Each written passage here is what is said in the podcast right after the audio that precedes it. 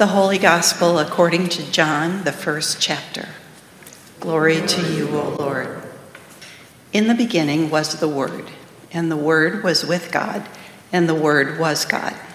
He was in the beginning with God. All things came into being through him, and without him, not one thing came into being. What has come into being in him was life, and the life was the light of all people. The light shines in the darkness, and the darkness did not overcome it. There was a man sent from God to whose name was John. He came as a witness to testify to the light, so that all might believe through him. He himself was not the light, but he came to testify to the light. The true light, which enlightens everyone, was coming into the world. He was in the world, and the world came into being through him Yet the world did not know him. He came to what was his own, and his own people did not accept him. But to all who received him, who believed in his name, he gave power to become children of God, who were born not of blood or of the will of the flesh or of the will of man, but of God. And the Word became flesh and lived among us, and we have seen his glory, the glory as of a Father's only Son full of grace and truth. The gospel of the Lord. Praise to you, O Christ.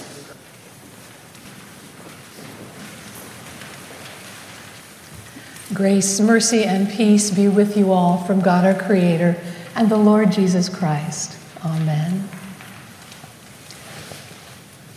Tonight, we come as we are to God, and God has promised to meet us here here in our worship, here in our homes, here in our hearts. God has promised to meet us here.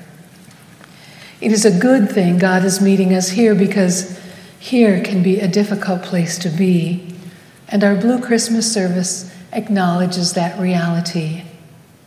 Are you grieving? Are you hurting? Are you lonely? Did someone you love die and were you not ready for that? Is someone you love ill? Have you lost livelihood? Or are you missing your family and friends? Are you mourning the loss of life in Ukraine and Israel, Palestine? Is your heart in a heavy place over all who are hungry and homeless? Here can be a difficult place to be and God meets us here in our honesty, acknowledging our losses, missing our loved ones both in heaven and on earth, missing all that is missing, wishing many things were different. When it comes to healing after deaths and other losses, our culture may tell us that we should be strong and tough it out when what we really need is to be vulnerable. We may be told to be positive and think happy thoughts, when what we really need is to embrace the pain of our loss. And we may be told to get over it, when what we really need is to welcome our natural and necessary grief. These losses are real, and it is good and right that we bring them to God who tenderly holds us. For many, the truth is that when we are grieving losses, we can feel very out of step with the merry kind of Christmas that everyone else seems to be having. Yet here we are, still worshiping, still Christmas. More gentle harp and flute than bold trumpet but whatever we are feeling this year, the immense kindness of the Christmas story has not changed. Love comes down. As Isaiah tells it, a child has been born for us, a son given to us, and he is named Wonderful Counselor, Prince of Peace. And in Luke, and she brought forth her firstborn son and wrapped him in swaddling clothes and laid him in a manger because there was no room for them in the inn. And as John tells it, the Word became flesh and lived among us, and we have seen his glory, the glory as of a Father's only Son, full of grace and truth. Love comes down. And if there is a sort of perfection or peacefulness in the way we remember this sacred story of our Savior's birth, tonight we might also want to remember that all was not well at that first Christmas either. Faithful, brave Mary was engaged but not married when she gave birth to a baby boy and laid him in that manger. It was a world where a pregnant young woman and her betrothed could not find anyone who would take them in, so they had to deliver their child in a place where the animals fed.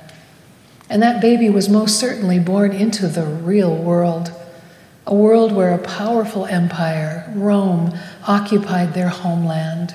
It was a world in which cruel King Herod would order all the children under two years old to be killed because of his jealousy and fear of the newborn king.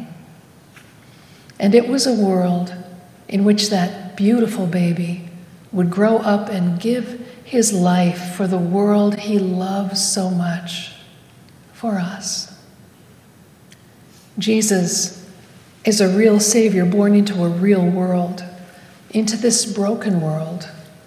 Along with everything else he knew and experienced, he knew all about our sadness and grief.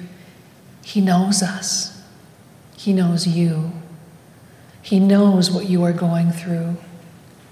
Whether the sadness is in our hearts or in the news, our Lord understands because He's been there and He is here among us. Emmanuel, God with us, loving, caring, supporting, and strengthening us.